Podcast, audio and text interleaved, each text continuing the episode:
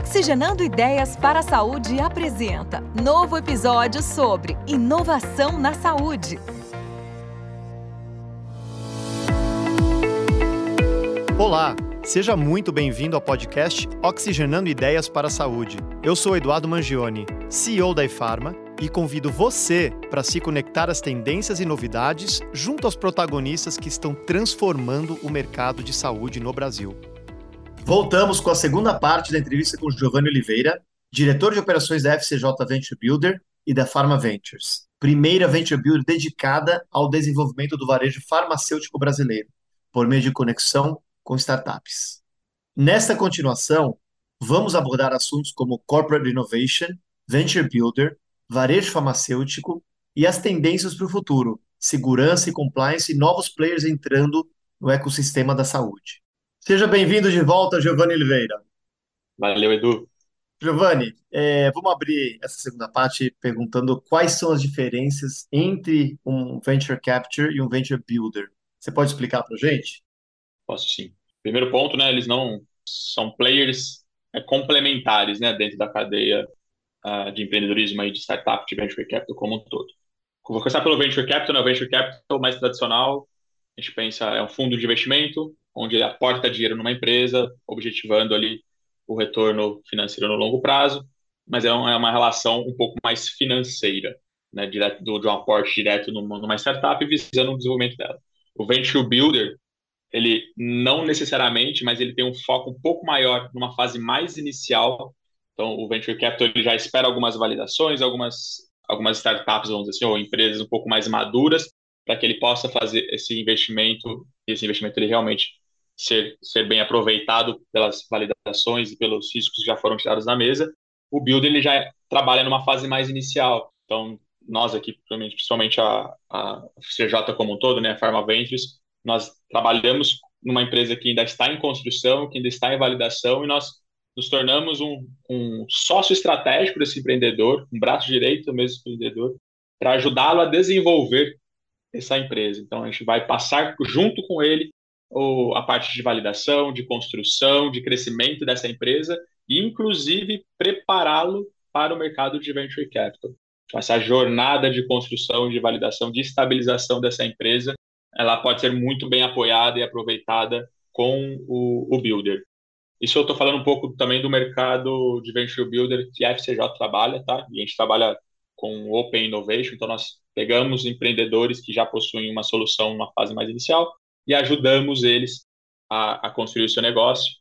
Se vocês forem olhar conceitualmente, tá? o Venture Builder ele tem uma outra versão, vamos dizer assim, que é a de realmente construção de uma empresa do zero. Então, eu tenho uma grande empresa, eu tenho algumas ideias, por exemplo, o empreendedorismo que nós falamos no episódio passado, onde essas pessoas estão pensando em coisas novas, soluções novas, e você pode ter uma Venture Builder ajudando a tirar do papel essa ideia. Então, tem as ideias, tem as, as inovações ali sendo construídas, e o Venture Builder entra ali com um time tech, com um time de negócios, constrói esse, esse novo negócio, constrói essa nova solução e desenvolve ela durante todo o processo.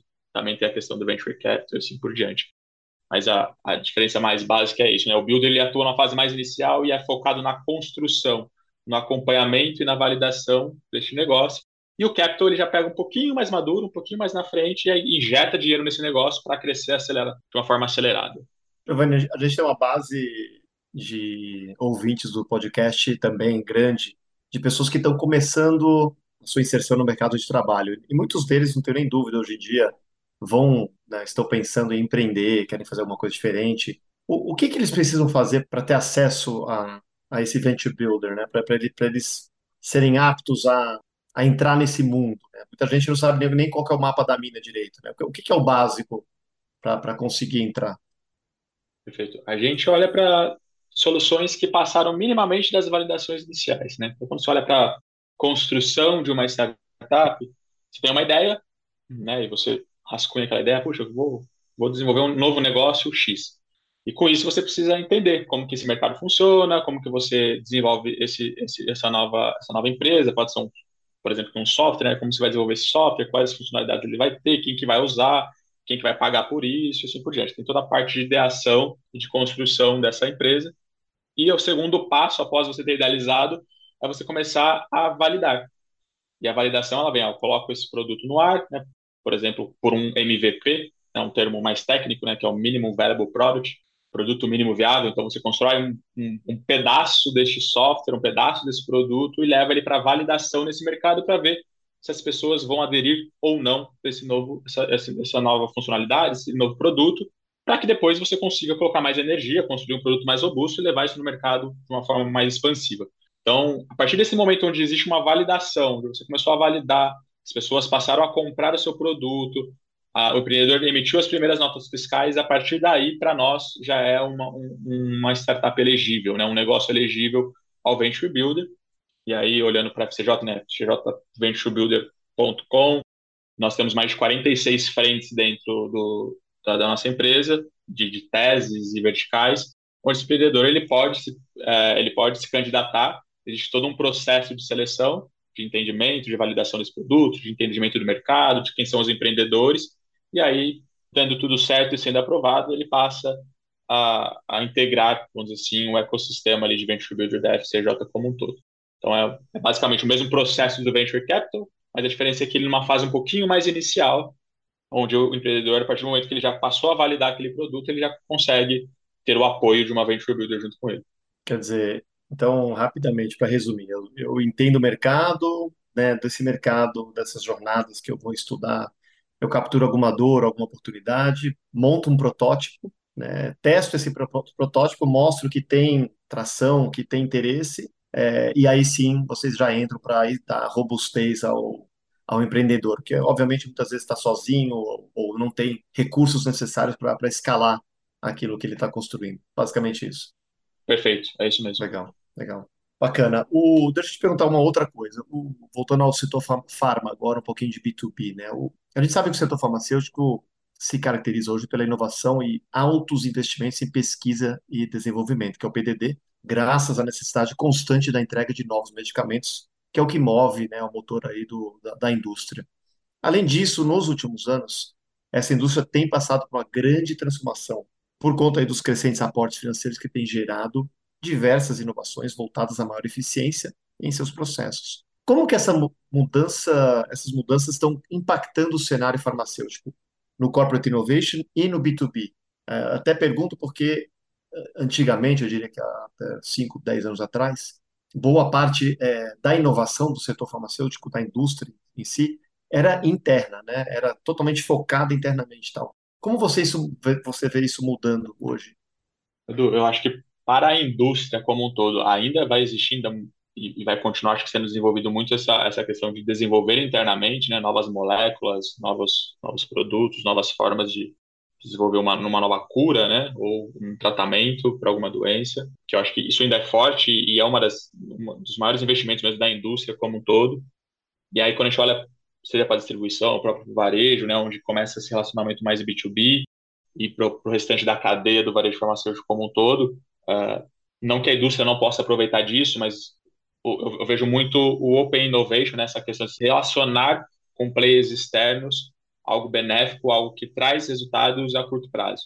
Então, basicamente, ao invés de você desenvolver tudo isso internamente, né, e pegando esse exemplo da pesquisa, né, eu vou lá desenvolver uma molécula, pesquiso, desenvolvo, testo e tal, isso leva alguns anos até isso estar pronto. Quando você olha isso para software, por exemplo, ou para algum produto digital, ou para qualquer outro serviço, uh, é a mesma coisa. Você leva alguns meses, às vezes anos, para conseguir construir um novo produto. E aí o Open Innovation ele vem uh, esse mercado de investimento, né, de, de startups, em tecnologia, inovação, ele vem para diminuir um pouco esse tempo. Então, uma, uma empresa que você tem que poderia desenvolver um produto novo internamente, isso levar um, dois anos, você pode buscar essa solução externamente, adaptar ela à sua realidade, né? trazer ela ali como, como um fornecedor, como um player, como um sócio. Existem diversas possibilidades de, de trabalhar essa frente. E você acelera o seu, o seu processo de inovação, você acelera o seu processo uh, de construir coisas novas, de trazer novidades para dentro do seu ecossistema uh, empresarial. Então, eu vejo que essa mudança, essa forma de se relacionar com players novos, você abrir um pouco a cabeça, você deixar uh, um ambiente um pouco mais democratizado, na minha opinião, está acabando um pouco aquela questão, ah, isso aqui é meu, é, é minha, é minha, é, é, isso vai ser, vai ser guardado a sete chaves, é meu segredo empresarial, tal, tal, tal, ninguém entra na minha empresa, tudo bloqueado, janela tudo fechado. Não, acho que agora as empresas estão passando a se abrir um pouco mais para o mercado, estão se relacionando, estão entendendo que juntar forças e unir forças com outros players do ecossistema traz benefícios, traz velocidade, traz melhorias que você fazer isso dentro de casa sozinho vai levar mais tempo. Então, ao invés de você ficar um ano desenvolvendo um produto, você vai lá e contrata um novo produto que já está pronto, que resolve aquela dor. Né? A gente falou ali atrás, né? O, a jornada do, da startup. Ele encontrou uma dor, desenvolveu um produto, validou isso e cresceu no mercado. Por que eu vou fazer a mesma coisa se já está pronto? E eu posso utilizar disso. Né? Porque eu vou gastar tempo internamente é, buscando algo que já, eu possa aproveitar isso de uma, de uma forma externa e que vai me trazer mais velocidade e eu posso dedicar os meus recursos externos, é, internos a, a construir coisas diferentes, a trazer melhorias, enfim, para outras outras necessidades internas mais estratégicas que a empresa pode ter e isso melhorar o resultado operacional como um todo. Né? Então, de um lado eu trago agentes externos, adapto isso à minha realidade, adapto isso ao meu negócio e gero valor de uma forma mais rápida para o meu cliente, para o meu consumidor. E do outro, eu utilizo o, a minha força interna para pensar em outras coisas, de repente pensar em inovações mais disruptivas, em coisas né, diferentes, ou até mesmo na sustentação de uma forma mais assertiva da, da empresa como um todo. Então, hum, de uma forma geral, o corporate innovation, né, essa, esse relacionamento com o open innovation, com novos players, ele traz mais velocidade e melhores resultados para as empresas que estão aproveitando de construir esses ecossistemas, de construir essas, essas frentes dentro da empresa. Eu vi o podcast do Gustavo, que seja com você, né? Gustavo Araújo. O Gustavo. Ele fala muito da construção de ecossistemas e eu acredito muito nessa, nessa, nessa tese, né? De, das empresas construir um ecossistema. Então, ao invés de eu construir um banco, construir uma empresa de logística, construir um, um software que faz tal coisa, eu posso buscar esses players no mercado, trazer eles para dentro do meu ecossistema, construir isso um ecossistema forte, utilizando o Open Innovation, e ser mais competitivo, ser mais veloz uh, quando eu olho para a competitividade no mercado como um todo. Acho que você colocou super bem. É, a colaboração é fundamental e os benefícios de colaborar estão claríssimos, né? Você já acabou de colocar um pouquinho eles para a gente. É, para a indústria farmacêutica, a propriedade intelectual ela é necessária, ela é mandatória. Né? Então, é, cl é claro que eles precisam ter os seus guardrails ali, né? É, os, os, seus limites aí de, de, como atuar com inovação aberta, mas sem dúvida a indústria que não atua hoje com a inovação aberta, que eu diria que deve ser quase nula, está totalmente fora do jogo, né? não tenho nem dúvida. Exato. Agora, voltando a um outro tema, Giovanni, que a gente discutiu anteriormente, eu fiquei com uma, uma dúvida ainda, né? Que é, eu, sei, eu, eu entendi que você é um grande defensor da inovação aberta dentro do setor farma, assim como eu. Acho que, que esse é o caminho, não, não tem volta mesmo, né? É, mas eu fiquei com uma, uma dúvida de, de, não só o que a gente já, o que é o óbvio, né? Quem, quem pode contribuir para a inovação aberta? Então a gente sabe que clínicas, a integração entre clínicas, hospitais, é, até a farmácia, o varejo, etc. Isso, isso a gente enxerga talvez de maneira mais, mais fácil, né? Agora, tem como as universidades, por exemplo, contribuir para o desenvolvimento de, de, inovação aberta também? Eu acredito e aposto muito que sim, Edu. A, a universidade ela é, é um grande concentrador ali de talentos e pesquisadores, né? E pessoas que realmente estão se dedicando, alguns dedicam a vida, outros dedicam momentos da sua vida, mas para pesquisar coisas novas, para desenvolver coisas novas para validar hipóteses, né, que muitas vezes uh, são, são formas diferentes de validar do que o mercado corporativo faz. Então, acho que ele traz um complemento e traz novas possibilidades para o mercado corporativo. Então, tem muitas ideias surgindo, muitas inovações surgindo. Quando a gente olha para aquele conceito de horizonte de inovação, né, horizonte 1, 2, 3, inovações que são olhando para o mercado atual, horizonte 1, Horizonte 2 algo mais adjacente, Horizonte 3 é, mais disruptivas. Eu acho que esse Horizonte 3, essas coisas mais disruptivas, a, a universidade ela tem mais oportunidade de trabalhar de uma forma mais segura, né? em laboratórios, em, em locais com, com, mais controle. Então, acho que validar hipóteses, construir coisas novas, construir novas possibilidades, é, a, a, universidade tem um papel muito importante nisso, né? de trazer essa pesquisa, de trazer esse aprofundamento em coisas novas, e isso consequentemente vai refletir no mercado corporativo em, em, em, sequência, pois essa inovação dando certo e funcionando, alguma empresa vai absorver isso, vai começar a utilizar e a gente vai passar a, a, a trabalhar os benefícios né, dessa inovação que foi desenvolvida. Então, eu vejo sim a universidade como um player complementar e um player muito forte relacionado à pesquisa. Né? Realmente, pesquisas mais, mais profundas, pesquisa de coisas muito novas, que muitas vezes eu acho que o, o risco é muito grande para o mercado corporativo, uh, ou o, o, tempo que se, se dedicar, ou a, a profundidade que nós precisamos ter ainda não foi não foi o suficiente para que a gente possa realmente apostar naquela ideia e a, os pesquisadores dentro das universidades elas eles vêm para poder desenvolver isso, para poder construir essas, essas, atividades novas, além, obviamente, de todos os talentos que nascem ali e aí passam por uma graduação, por uma pós-graduação, têm ideia nova, percebem uma dor dentro de um mercado, percebem uma oportunidade no mercado e eles constroem novas empresas, constroem novas soluções e isso, enfim, no final do dia é aproveitado por nós também dentro do mercado corporativo.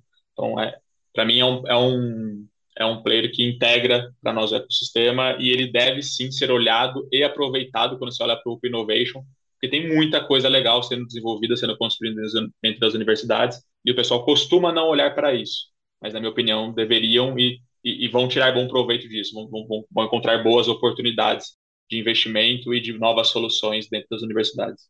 Eu acho que até uma boa dica para quem está começando a carreira ou está nos últimos anos da faculdade também, né?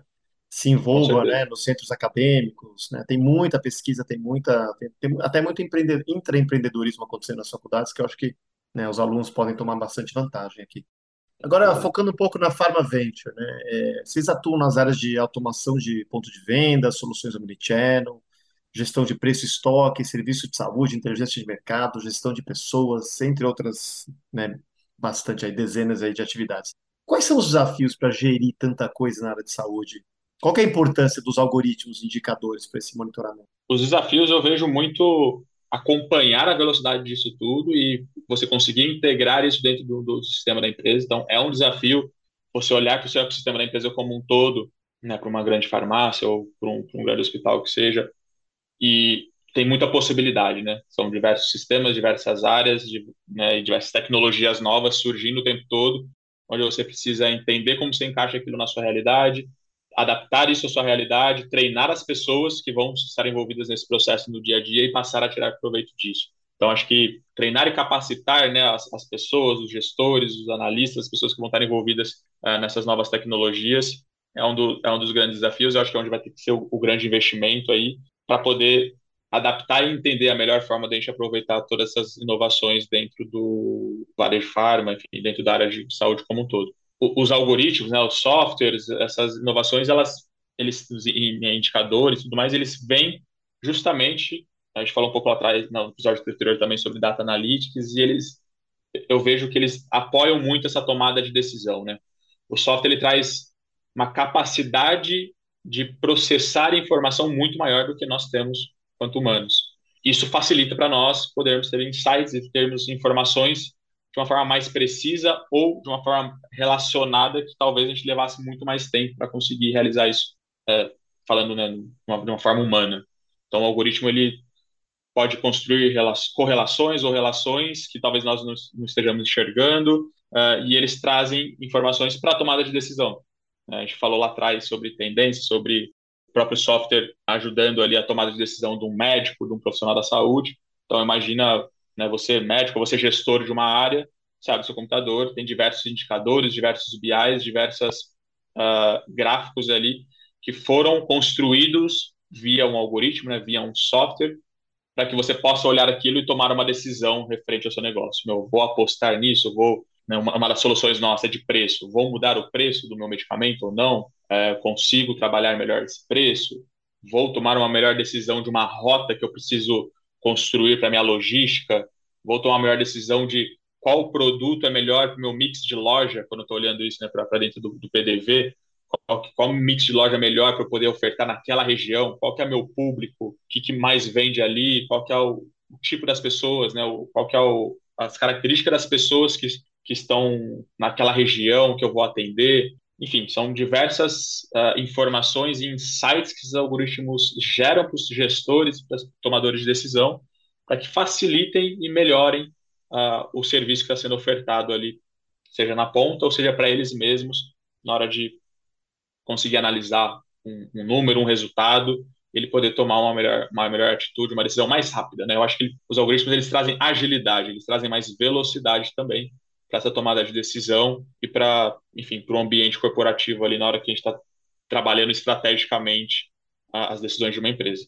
E você sabe que eu tenho lido muito sobre dados, né? E eles dizem muito, né, que é, o que tem acontecido hoje é que a gente tem acesso a tanto dado, tanta informação que Infelizmente, né, na vida é assim, né, tudo que a gente vê, enxerga, etc., 95, 97% é ruído, não é sinal. Né? Gente achar os sinais. Para achar os sinais, você tem que ter, você tem que estar extremamente aguçado, mas com tanta informação, é aí que entra o algoritmo, né? Para puxar, tentar te puxar é, dentro daquele mar de informação, o que, que é insight, né? O que, que é algo que pode fazer uma diferença no seu negócio e, e para que você tome alguma ação sobre aquilo, né, para fazer alguma transformação. Então, eu acho que é um grande desafio e não tenho dúvida que, que como você mesmo comentou, os algoritmos estão aí para ajudar a gente nesse caminho. Né? Agora, a, a Pharma Ventures, aí, continuando nesse, nesse mesmo caminho, ela, ela auxiliou startups com ideias disruptivas, né, empreendedores carentes de parceiros, né, que, que os auxiliem na estruturação de processos. Em outro cenário, a gente também tem varejista buscando soluções para sanar dores que afligem o seu cotidiano. Quais são as estratégias que vocês utilizam para conectar essas duas frentes? A gente, a gente tem como objetivo de Pharma Ventures ser o principal player de inovação do varejo de farma. Então, nosso, nosso objetivo é um, vare, varejista ele precisa de uma inovação, ele precisa de uma coisa nova, ele pode vir até nós, nós, nós vamos ajudá-lo a buscar essa solução, a, a, a a, encontrá-los, a entender a melhor forma de utilizar e assim por diante. E a gente trabalha diversas frentes, né? Então, começa com, olhando para a parte corporativa, né? Posicionamento de marca, né? estar presente em, no, nos eventos, em atividades relacionadas ao varejo ao setor farma, mas principalmente muito relacionado a relacionamento. Então, junto conosco, né, os idealizadores da Pharma Ventures, nós temos duas drogarias, que é a Indiana Drogal, e junto com a boutique de investimento, que é a, que é a Top Capital, Uh, essas duas empresas se relacionam, obviamente, com esse mercado, então nós também utilizamos esses, essas próprias essas duas empresas para nos relacionarmos com outros players desse, desse ecossistema. E nós, ali, quanto time, estamos o tempo todo nos conectando, uh, buscando e ofertando, uh, ofertando conteúdos, as próprias soluções que estão dentro do nosso portfólio, para que esses varejistas possam ver em nós né, um, realmente um, um local onde ele pode procurar, ele pode buscar por novas, por novas soluções. Então, do nosso lado, a gente está construindo um portfólio de até 30 startups, e todas elas são voltadas para resolver uma dor do varejo farmacêutico como um todo, e do outro, nós conectamos essas startups aos varejistas. Então, nós queremos ofertar essas soluções, essas inovações, essas novidades uh, para os varejistas. Nós estamos lançando agora, uh, também nesse viés de apoiar o varejista uh, farma, nós estamos lançando agora um mapeamento de soluções do varejo farma. Então, nós queremos né, fazer um, um, quadro mesmo de mapeamento com diversas soluções que ofertam algum tipo de, de solução para o varejo farmacêutico como um todo. Nós vamos ofertar isso gratuitamente para o mercado como um todo, para que eles possam entender, olha, eu tenho essa dor dentro dessa área, né? Preciso de uma solução de hub de saúde. Então, ele tem ali quais soluções de saúde. Precisa de uma solução de gestão de logística e estoque, ele tem ali as soluções de estoque e assim por diante. Então, nós vamos ofertar isso. Enfim, nós estamos sempre trabalhando, buscando essa conexão. Busco a solução que realmente resolve uma dor, que, que, que é bacana e traz resultado operacional para aquele, aquele setor. Depois a gente oferta isso para o varejo farmacêutico como todo. A gente tem uma revista que a gente chama de Revista Pharma, onde nós falamos de conteúdo de inovação, mas também trazemos outros temas. É, nós desenvolvemos um e-book falando sobre inovação, sobre inovação aberta, sobre startup, também que os, os varejistas podem aproveitar disso e entender um pouco mais como eles podem aproveitar a inovação aberta. Nós temos serviços dentro da Pharma que apoiam os varejistas a como iniciar esse processo de inovação aberta. Enfim, são diversas frentes que, é, que uh, no final do dia, né, resultam nesse apoio, nessa conexão entre solução e varejista. Né? Então, o varejista tem uma dor, a gente vai ajudar ele a, a, encontrar essa solução. O nosso trabalho ele acaba sendo muito focado nisso. E, em paralelo, obviamente, ajudando esses empreendedores a estar, estarem com soluções cada vez melhores, cada vez mais fortes, para que essas dores sejam solucionadas da melhor forma. Bacana. Visão audaciosa essa sua, hein? Gostei de ver. E acho que um outro exemplo disso, né, queria que você falasse um pouquinho. Eu soube que a, que a FCJ Venture Builder promoveu agora o maior evento de inovação corporativa do Brasil, né, que é o chamado Corporate Venture Summit, onde foi abordado aí as principais tendências de inovação para os próximos anos, com palestrantes brasileiros e também de outros países. Queria que você contasse um pouco para a gente como que foi esse encontro, quais foram os highlights desse evento e se a gente pode esperar o mesmo evento para o ano que vem também. Uh, esse ano foi a terceira edição, né? Foi o terceiro Corporate Venture Summit da FCJ. Nós fizemos aí em São Paulo, na, na Anshan. Foram dois dias entre conteúdo, uh, espaço para investidores e startups, né? Que eles possam fazer esse relacionamento. Tivemos momentos de seleção de startups, é, que nós chamamos de Investor Day. Então, startups que, que estão querendo entrar no ecossistema da FCJ, passaram ali pela banca, né, fizeram seus pitches e tudo mais. Nós fizemos uma batalha de startups, então startups de diversos setores fazendo seus pitches e batalhando, e no final os vencedores ganharam um cheque lá de 10 mil reais, né, pra, como, como, como bonificação por esse processo.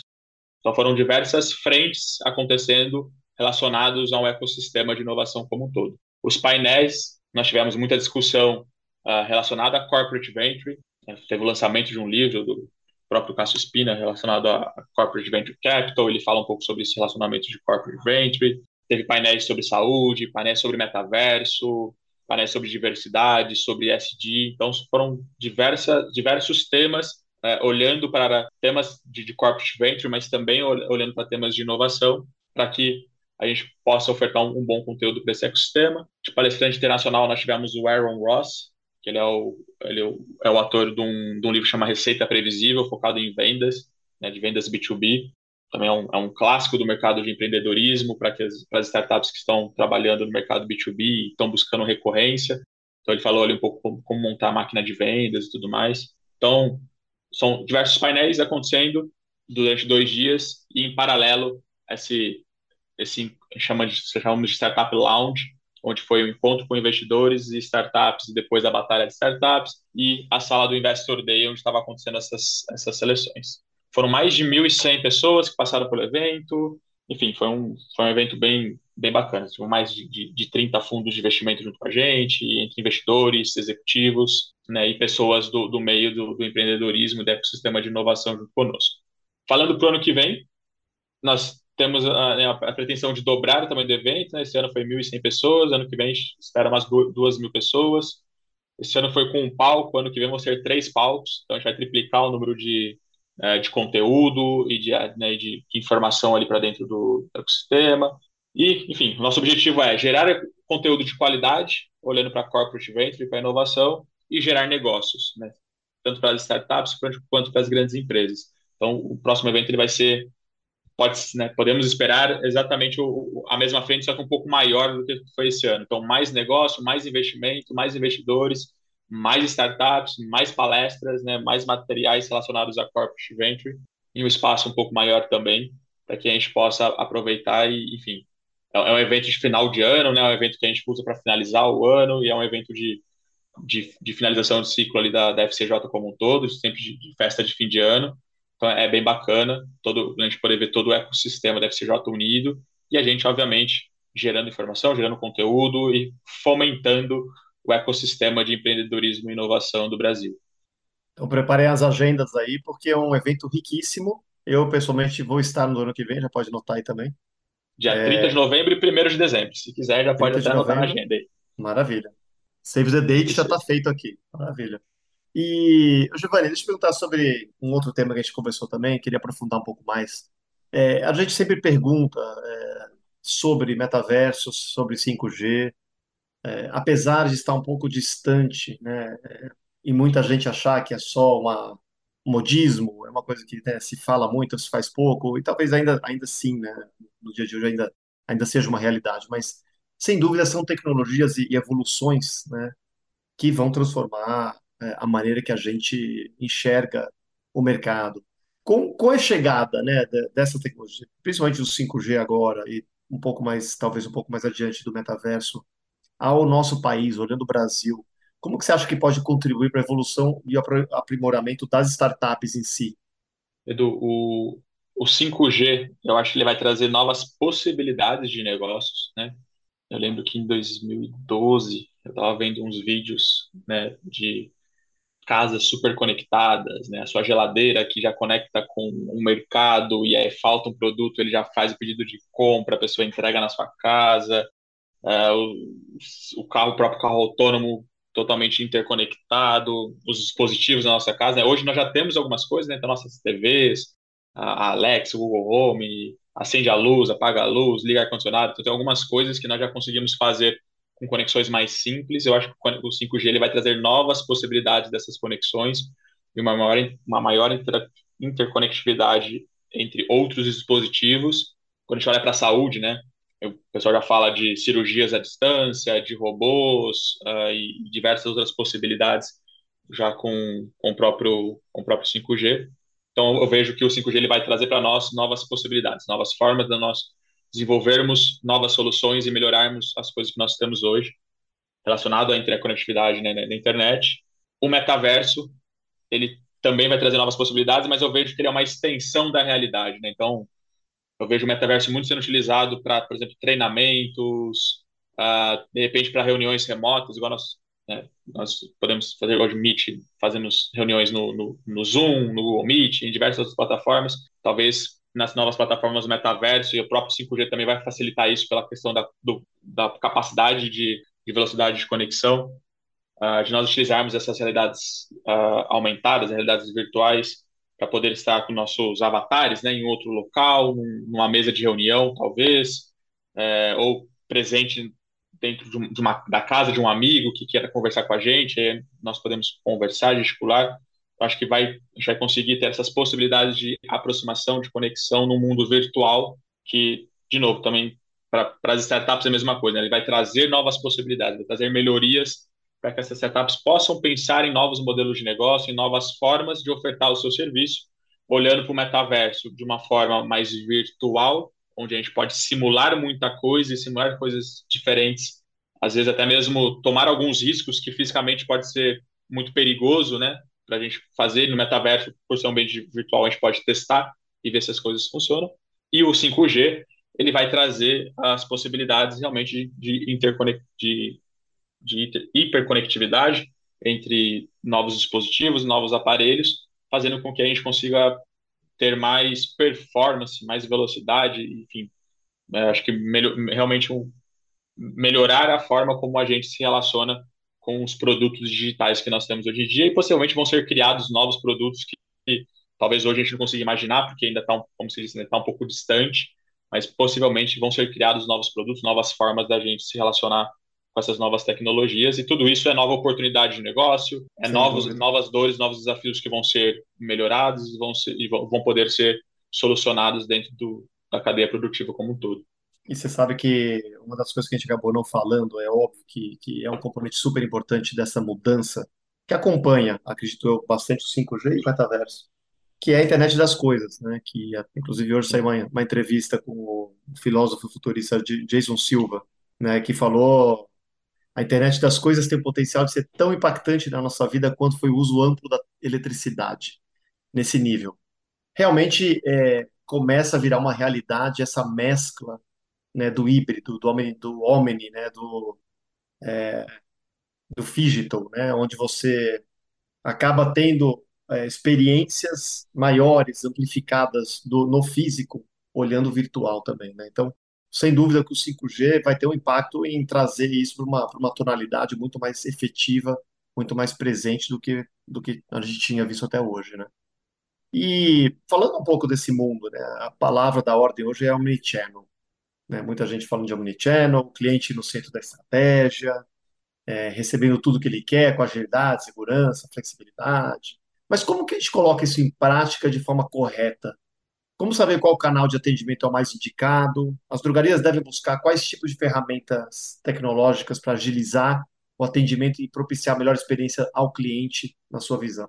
Acho que qual o melhor canal? Acho que não existe. São né, o Omnichannel justamente olha para isso, né? Há diversos canais que você impacta o seu cliente e como que você melhor aproveita eles. Eu acho que nós sempre teremos diversos canais sendo utilizados por perfis diferentes, né? Tem pessoas que são mais digitais e elas vão no canal digital, pessoas que preferem o contato físico e elas vão no, no canal físico.